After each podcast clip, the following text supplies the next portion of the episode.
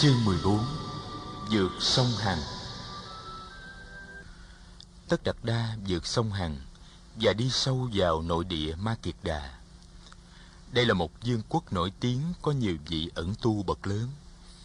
Tất Đạt Đa quyết đi tìm cho được vị chân sư có thể trao truyền cho mình bí quyết siêu thoát sinh tử.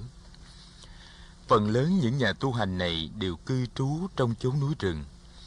Theo sự chỉ dẫn của các bạn đồng tu, Tất đặt Đa đi tìm họ để tham vấn, học hỏi và thực tập. Hãy nghe nơi nào có vị chân sư là Tất đặt Đa tìm tới, dù phải vượt núi băng ngàn, dù phải dầm sương dải nắng tháng này qua tháng khác. Tất Đạt Đa đã gặp những người tu thuộc phái lõa thể. Họ không có một mảnh quần áo tối thiểu nào trên người họ. Ông cũng đã gặp những nhóm người tu khổ hạnh những người này không nhận thức ăn cúng dường của nhân gian. Họ chỉ ăn rễ cây, đọt cây và trái rừng. Họ để cho nắng gió và mưa bão hành hạ sát thân họ. Họ tin rằng chịu đựng được những khổ hạnh như thế thì sau khi chết họ sẽ sinh lên cõi trời. Có một hôm, Tất Đạt Đa nói với họ: Các bạn, dù các bạn có được sinh lên cõi trời đi nữa thì những đau khổ trên trần gian vẫn còn nguyên vẹn. Chúng ta tu đạo, tức là đi tìm phương thuốc giải khổ cho cuộc đời, chứ không phải là tìm cách trốn tránh cuộc đời. Đã đành là nếu ta o bế thân thể ta như những người chủ trương ăn chơi kia, thì ta không giúp được gì cho cuộc đời. Nhưng nếu ta hành hạ thân thể ta ta cũng chẳng giúp được gì hơn cho cuộc đời là mấy. Nói xong, tất đặt ra từ giả họ và tiếp tục con đường tham cứu học hỏi của mình. Ông tìm tới nhiều đạo tràng khác nhau. Có nơi ông lưu trú lại trong ba tháng để thực tập. Có nơi ông lưu trú lại sáu tháng. Niệm lực và định lực của ông nhờ sự thực tập càng ngày càng tăng tiến. Nhưng đạo lớn của sự vượt thoát tự sinh ông vẫn chưa tìm được. Đôi khi ngồi thiền tập trong rừng hình ảnh của vua cha, của gia du đà la la hầu la, và cũng như những hình ảnh của quãng đời niên thiếu hiện về. Năm tháng qua thật mau, mới đó mà đã hai năm trôi qua, từ ngày tất đạt đa rời bỏ xứ sở. Tất đạt đa nhiều khi không khỏi sốt ruột. Tuy vậy, đức tin vẫn còn rất mạnh trong ông.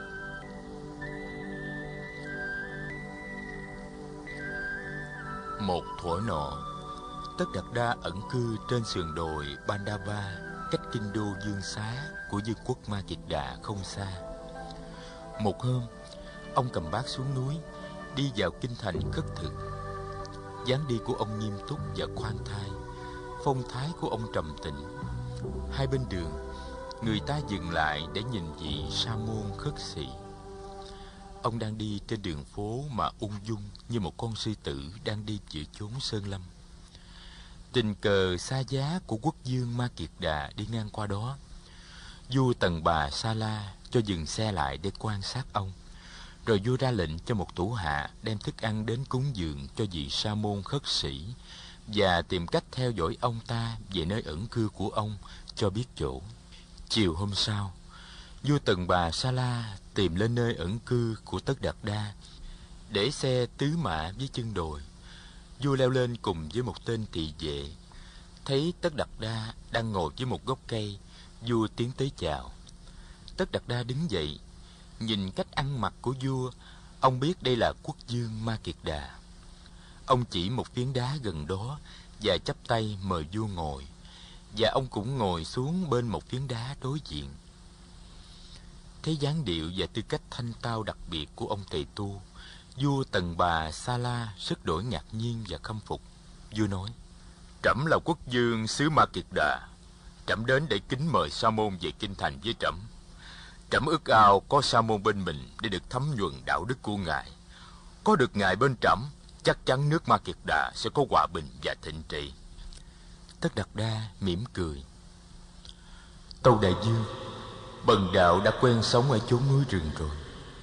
Vua Tần Bà Sa La nói, Sống ở chốn núi rừng thật là cực khổ. Giường chiếu không có người hầu hạ cũng không. Nếu ngài chấp nhận về với trẫm trẫm sẽ để dành cho ngài riêng một cung điện. Ngài về để dạy dỗ tâu đại dương.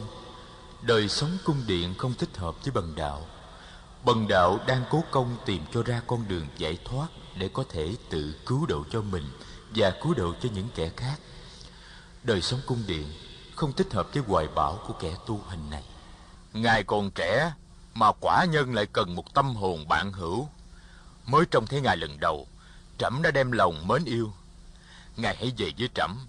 Nếu cần, trẫm sẽ chia cho một nửa gian sơn này cho ngài trị vì. Rồi đến khi tuổi cao, ngài sẽ trở về cuộc đời của kẻ xuất gia. Như vậy cũng chưa muộn. Đại dương bần đạo xin cảm tạ tấm lòng chiếu cố của đại dương. Nhưng quả thật giờ đây, bần đạo chỉ có một ước vọng mà thôi. Đó là ước vọng tìm cho ra chánh đạo để cứu giúp muôn loài. Thì giờ đi qua rất mau, bệ hạ.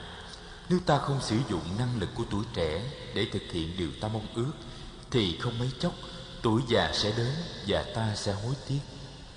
Giả lại, cuộc sống rất vô thường cái khổ của sinh lão bệnh tử luôn luôn trình gặp ta.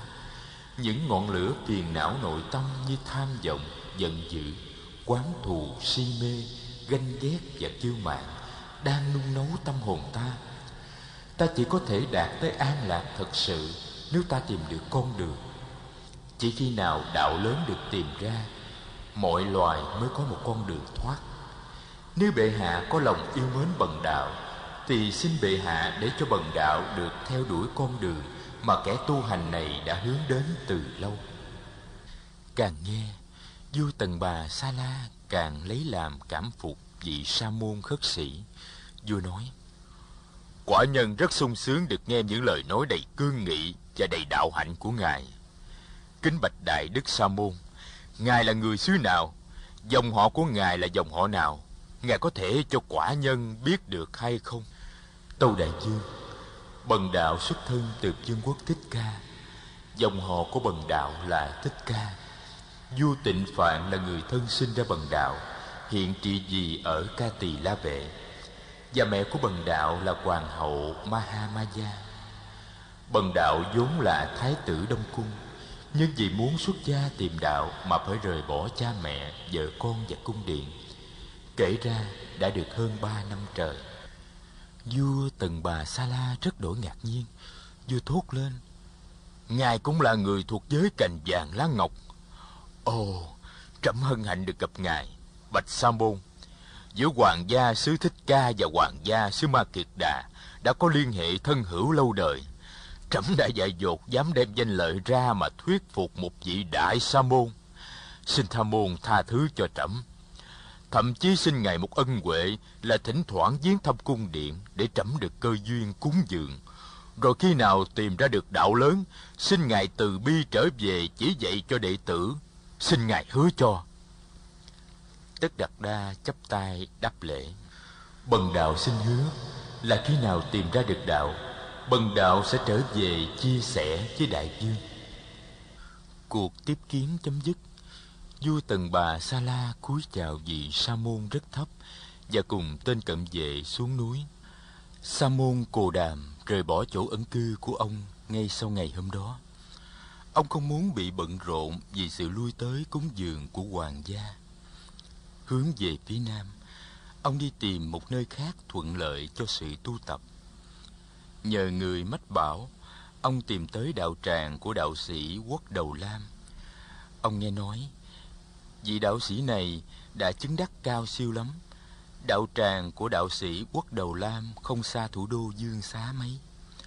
Đạo sĩ có tới gần 700 vị đệ tử 300 tu học tại chỗ và gần 400 tu học tại những cơ sở địa phương.